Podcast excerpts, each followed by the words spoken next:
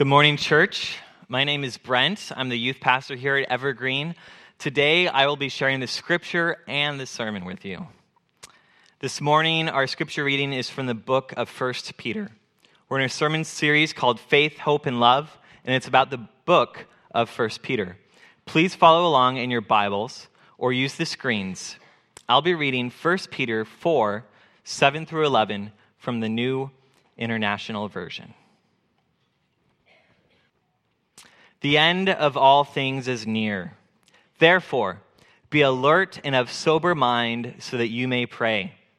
Above all, love each other deeply, because love covers over a multitude of sins.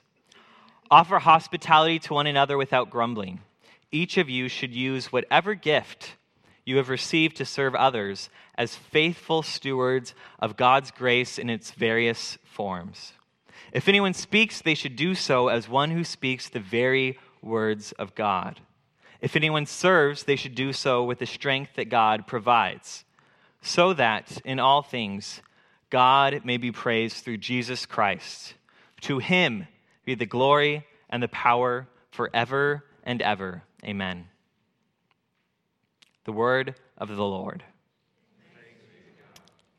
Let's start with a prayer. Would you bow your heads with me? Father, we come before you today aware of the reality of this of sin.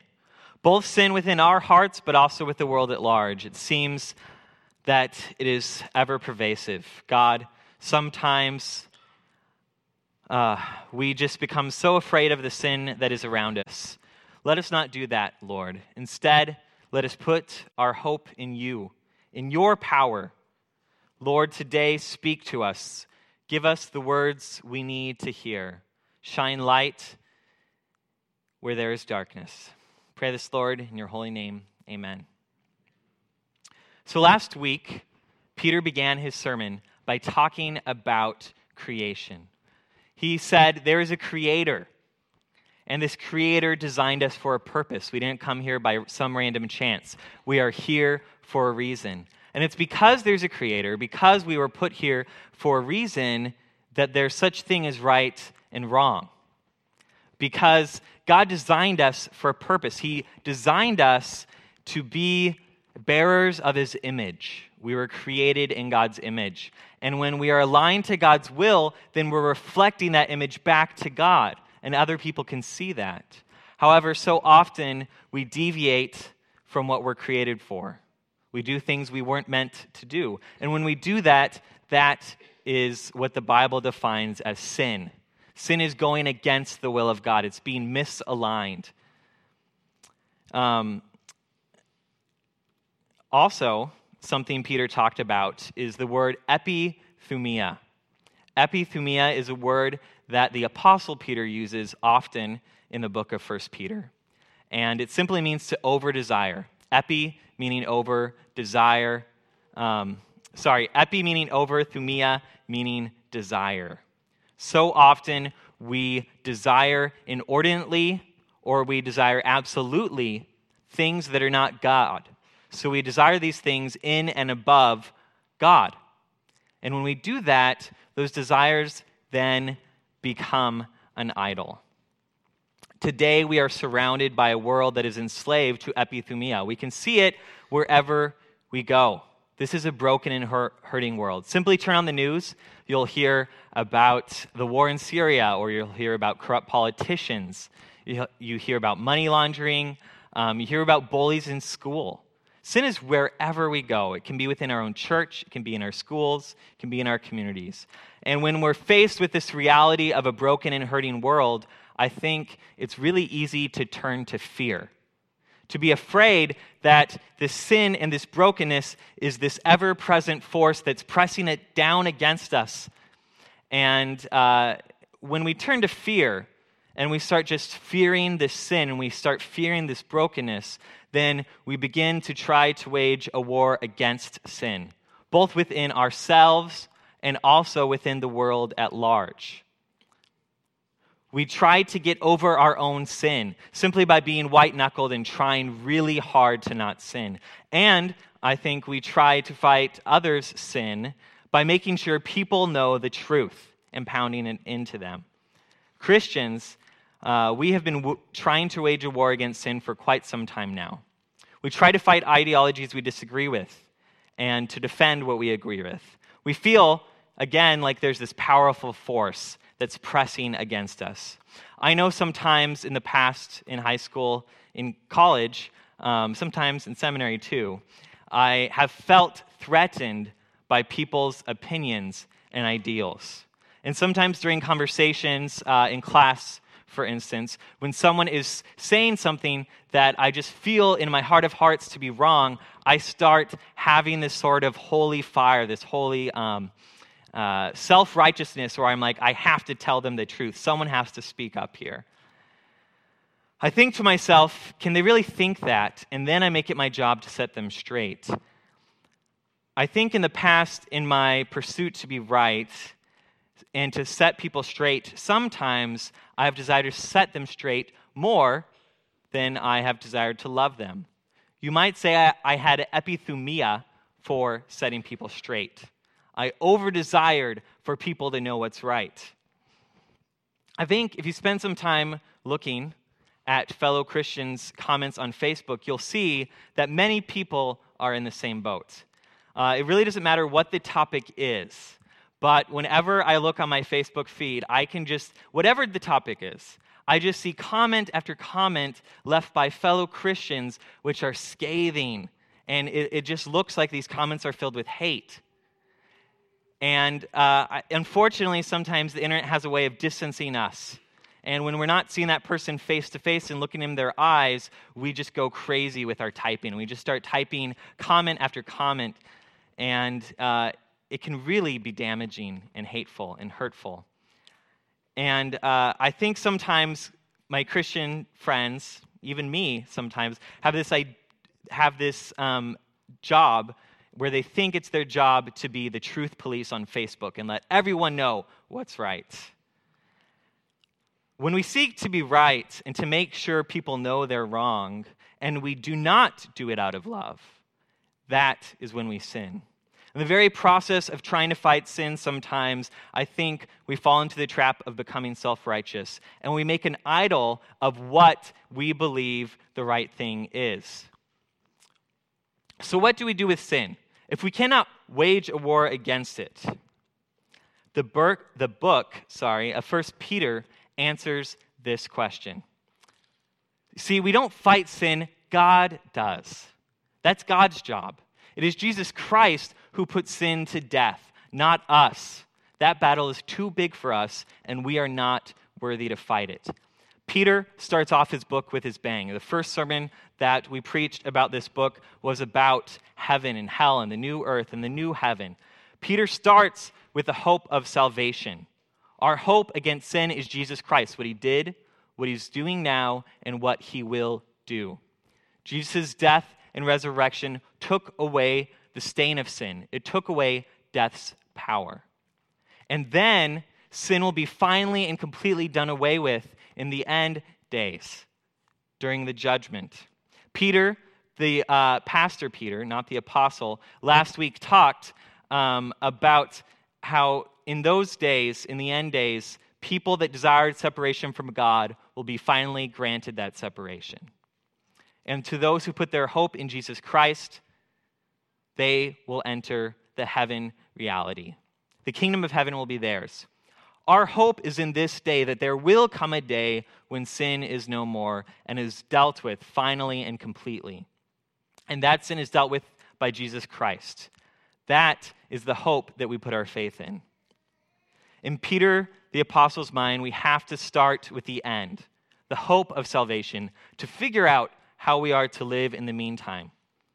That is why the passage starts off with The end of all things is near, therefore. Therefore, because of what happens in the last days, because of that hope, therefore, we have a way to live in the meantime. And this is described in verse 7. That way we are to live is to love one another deeply, for love covers a multitude of sins. The word for love in this text is agape. Now, there's five different words in the Greek language for love. Phileo means brotherly love, eros, romantic love, and there's a few others. But agape love, agape love is the word that the biblical writers used for God's love. Agape is a love that's unending, unstoppable, unyielding. It will not stop. God's love seeks us out, it pursues us, it gets to know us personally, and it will not let us go. And this agape love is a self sacrificing love. It does not expect anything in return. Peter puts even more emphasis on it by saying not only should we agape, but we should agape deeply. The word here, deeply, translated is either deeply, strenuously, or fervently. We are to deeply, strenuously love one another with Jesus' love. This is a pretty hard task, guys. It is this agape love that covers a multitude of sins. To cover sins here means to deal with sins, not to ignore them, not to cancel them out. Not that sins don't matter if you love, rather, that Jesus' love has the power to deal with sins. God is on it, He has it taken care of. Peter knew very well what it meant that agape love covers a multitude of sins. See, Peter was with Jesus for three years. He saw the way that Jesus loved people. Right from the beginning, when Jesus calls him off of the boat to become a fisher of men, Peter's life was changed by the power of this agape love. In Peter's Jewish culture, there was a fear associated with the sinners. Certain people were labeled as sinners, others labeled as righteous. And then once that was your label, you were kind of stuck with it. Now, people like prostitutes and tax collectors were labeled sinners, but also even the diseased and the crippled were labeled sinners. It was the belief that their affliction was because God had punished them for their sin or for their parents' sin. Anyone who was labeled a sinner was avoided by the religious. The religious leaders avoided them at all costs, at all costs, because they were afraid of the sinners. They thought that their sin was contagious, that it would rub off on them. If they associated with the unclean, that they would become dirty. So the sinners stayed outcasts in this society. And it is into this atmosphere of sin that Jesus steps in. Jesus had zero fear of sin. Jesus was not afraid that their sin would be contagious. Rather, he believed it was his agape love that was contagious. He didn't think by interacting with sinners that their sin would rub off on him. Instead, Jesus believed that by interacting with sinners, that his love and his kindness would rub off on the sinner. Jesus went right up to sinners. He interacted with them. He talked with them. In fact, it is Matthew, the tax collector, labeled as a sinner, who Jesus goes up to and says, Come follow me. And then after that, Matthew, the tax collector, invites him to his house. And Jesus then eats and drinks with the sinners. And there's even some religious leaders who observe this. They call one of Jesus' disciples out and they say, Why are you eating with those sinners? And Jesus said, It is not, I've not come for the healthy, it is the sick who need a doctor. Jesus did not start his relationship by damning the sinners, but instead, he began a relationship with people by loving them, by giving them acceptance where the Pharisees gave them condemnation. Jesus' method was to love people where they were at, despite their sin, to show them love and acceptance, and then trust in the power of this love to convict and to convert them. His love had this power where, when he interacted with people, he was able to remove the shame and the guilt they had that stopped them from encountering the Holy Spirit. And once their shame was removed, they were able to make changes in their life as a result of this agape love. In Luke chapter 8, verses 40 through 48, Jesus' agape love touches and heals a woman who has been bleeding for 12 years. Look at Luke chapter 8, verses 40 through 48. Now, when Jesus returned, a crowd welcomed him, for they were all expecting him. Then a man named Jairus, a synagogue leader, came and fell at Jesus' feet, pleading with him to come to his house, because his only daughter, a girl of about 12, was dying. As Jesus was on his way, the crowds almost crushed him. And a woman was there who had been subject to bleeding for 12 years, but no one could heal her. She came up immediately behind him and touched the edge of his cloak, and immediately her bleeding stopped. Who touched me? Jesus asked. When they all denied it, Peter said, Master, the people are crowding and pressing against you. But Jesus said, Someone touched me. I know that power has gone from me. Then the woman, seeing that she could not go unnoticed, came trembling and fell at his feet. In the presence of all the people, she told why she had touched him and how she'd been instantly healed. Then he said to her, Daughter, your faith has healed you. Go in peace. You see, in this story, what happens is Jairus, who is a synagogue leader, he is thought of as important in his community. He was one of the religious elite. And so it made sense to everyone why this rabbi, who was known for healing people, would go to heal Jairus' daughter. But then this woman who has been bleeding for 12 years touches his cloak. Now, back then, if you're a woman in this condition, likely your husband would divorce you and you'd be left out on the streets. You'd be uh, ostracized and you'd be an outcast from your family. So, likely, for all we know, she could have been homeless. Certainly, she was an outcast. Sitting there abandoned for 12 long years of this constant hemorrhaging. hemorrhaging. This woman was an outcast. She was labeled as unclean, and she felt unclean. She must have had shame. And so when Jesus calls her up and points her out, he's not mocking her or making fun of her. There's a reason why he stops in his tracks. He wants to not just heal her physically, he wants to restore her, to heal her mind, body, and soul, to restore her place in the community. By calling her out and having this woman say her story in front of everyone, he was making Jairus, the synagogue leader, wait. He was saying, This woman is just as important as Jairus. This woman is accepted and loved by me. He affirmed her humanity. And so when he did this, she was restored to her community. People saw that she was worthy to be loved. And something else that's really interesting is when he says, Your faith has made you well or has healed you, this word in Greek is sozo, which means save or to be saved. This word sozo, to be saved, was used throughout the New Testament for salvation. Jesus says, You have been saved.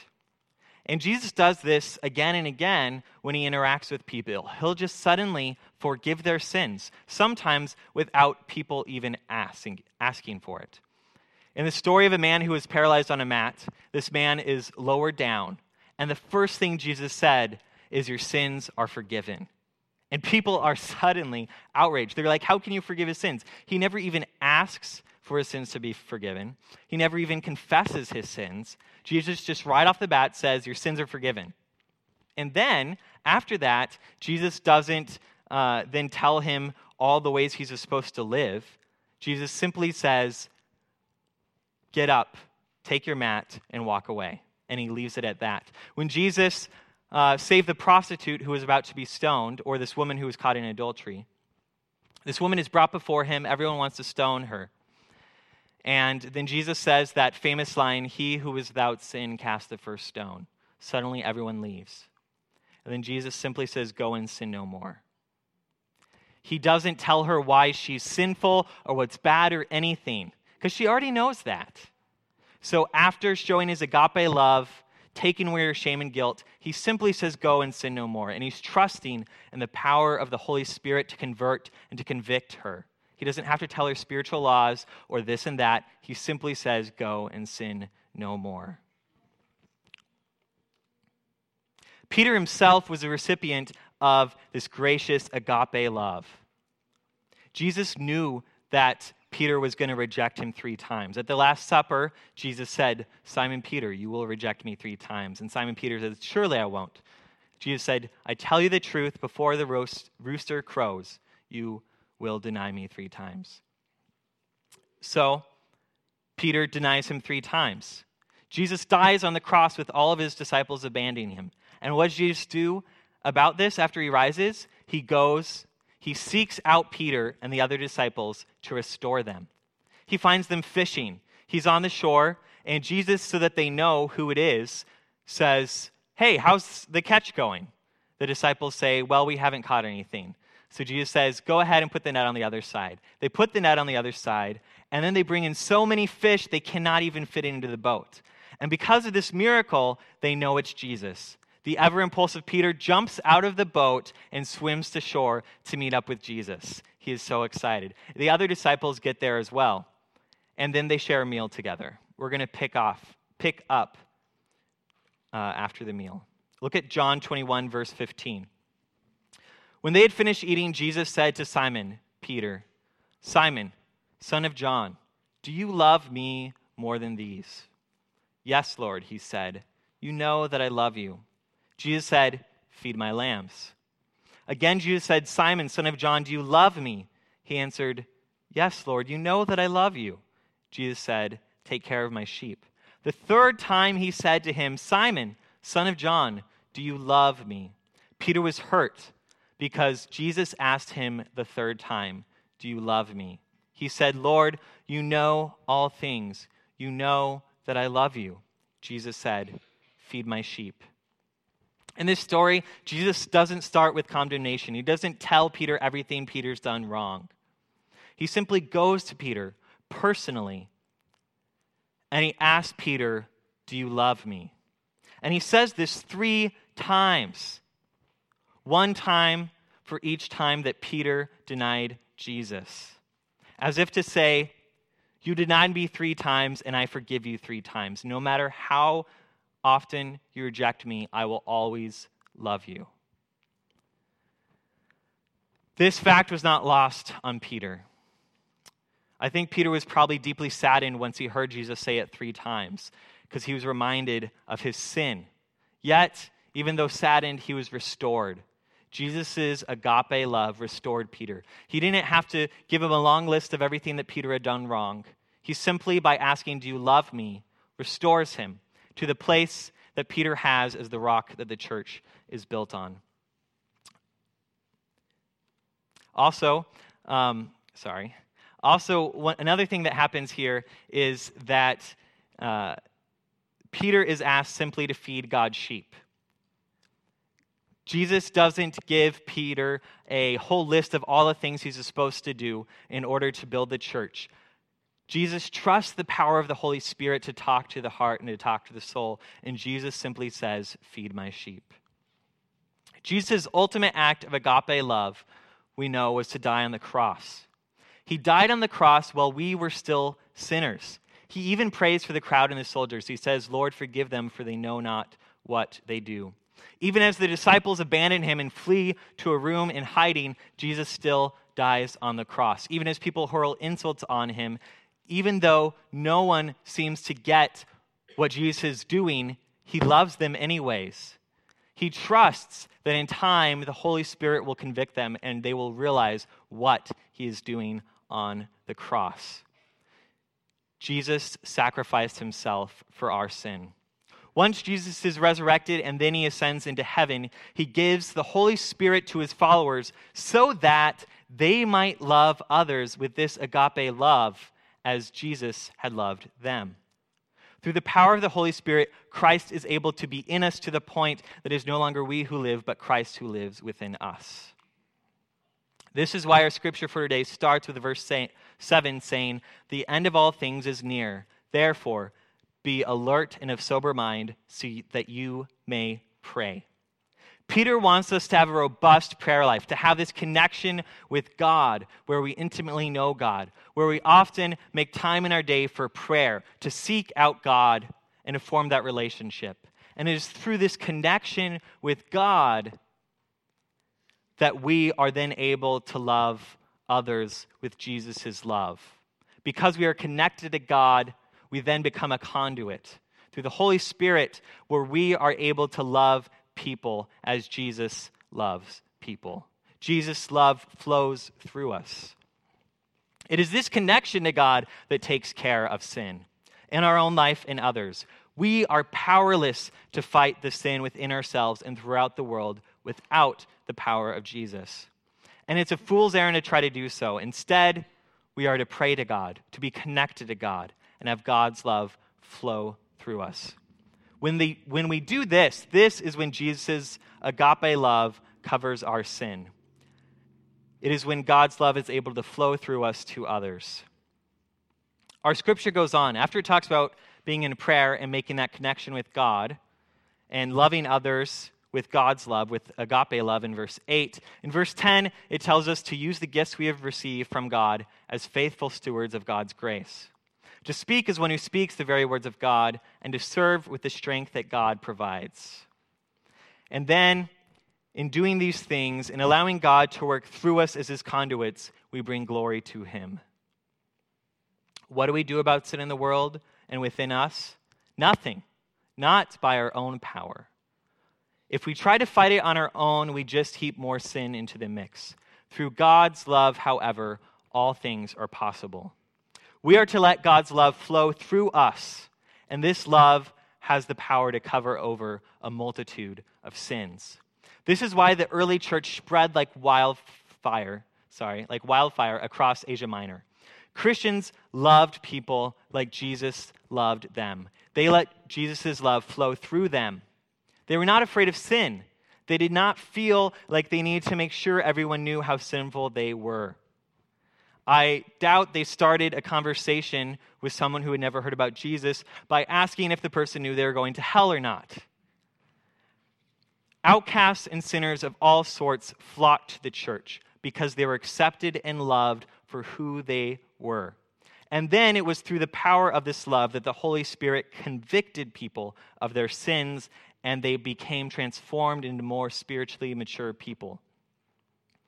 My sister who's also a covenant pastor, is a covenant pastor at Selah Covenant near Yakima. And uh, she shared a story with me this week when I was telling her about my sermon about um, one of her students who was a senior who was graduating. The senior who was graduating gave my sister a senior photo and uh, an invite to the graduation. And on that, there was a note. And on this note, my sister read and found out something that she had not known. Before my sister um, started coming to the church, uh, this girl, who we're going to call Kylie, was about ready to give up on God and give up in faith. You see, she heard that God loved people, but her faith didn't seem relevant to her anymore because the people around her that said they were Christians didn't communicate that type of life changing love to her the way they claimed to do. But then she decided to go to youth group one last time. And as it turns out, my sister was there uh, as the new youth pastor. And Kylie says this, and I quote God brought you into my life just when I needed you. You loved me right away, and I saw how much you loved God. And then I decided faith was still worth it. I don't know what would have happened if you hadn't come into my life. It ends up that Kylie ended up going faithfully and frequently to both church and youth group, even though her parents didn't go to church for the last two years. This was because Rebecca created a safe and holy place. Rebe- Rebecca's my sister. Students were able to come as they were and to be loved for who they were. And in time, after first loving and accepting Kylie, Rebecca was able to teach her lessons. She was able to direct her back towards God and rebuke her, to mentor her and challenge her. Sin was taken care of not by pounding theological formulas into Kylie's head. Rather, it was taken care of through the power of agape love. My sister writes At this point of transition in her life, she isn't thinking about all the theological conversations we've had, the way we're focused on justice, or the sin that she's overcome. As she prepares to move away from home and into a whole new life, well, she, have, she will have to confront brand new challenges to her journey with Christ. She remembers that when she most needed it, God showed her love through me and through our church. It is that love that brought her back, that love that has kept her, and that love that sends her out. Let's be a church that loves people with that Christ's love. Too often, I think church can be the place where we try to measure up to one another. We try to look like we have it all together and to keep up with appearances. I remember as a kid there was a couple in our church, and they got divorced, although I didn't know it at the time. Um, neither one of them showed up for a few weeks. So I asked my parents, why, why haven't Mr. and Mrs. So and so showed up to church? And um, what my parents said is, well, they recently got divorced, so they probably feel really ashamed and embarrassed. Friends, church is the place where you should come when you are ashamed and embarrassed. We are to be the refuge for the outcast. When someone is ashamed of their sin, when they feel dirty, when uh, they are struggling with their identity, church should be the first place they go to to feel loved and accepted just as they are. Let us strive to love better, to let Jesus' love flow through us to others, to not be motivated by our fear of sin to not be motivated by this fear that there's this immoral force sweeping across our country and our land, but rather to be motivated by the power and the hope of the love of Jesus Christ. When we fear, it only gives power to sin. Instead of fear, let us rest assured in our faith that our one and only hope is in the salvific love of Christ Jesus. Above all, let us have faith, hope, and love. Today is our Communion Sunday as we take communion, remember that this is Jesus' Jesus's ultimate act of agape love. Jesus offered his body and his blood to the apostles at the Last Supper. He did this even to Judas, who would betray him. He did this even to Peter, who would deny him three times. They didn't deserve Jesus' love, yet he offered up the wine and the bread, anyways. Jesus offers his body and blood to the whole world even though we killed him. Even though we nailed him to the cross, his love endures. Even though the disciples abandoned him, his love endured. Even though we walk away from him, yet still now, his love endures, because Jesus' love conquers all. When you take communion, remember, we do not fight sin on our own, the sin within our own hearts or the sin throughout the world. That's not how sin is dealt with. Rather, sin was defeated on the cross and ultimately will be done away with in the last days on Jesus' return. Submit yourselves to Christ. Let us together give up our battles and instead trust in the power of Jesus' love. When we drink from the cup of communion, we remember Jesus' death until he comes. We remembered, we remember that it is his love, his agape love, which defeats sin. By partaking in communion, we agree to above all love each other deeply because love covers over a multitude of sins. To let it be Christ's love in us and through us which covers sin.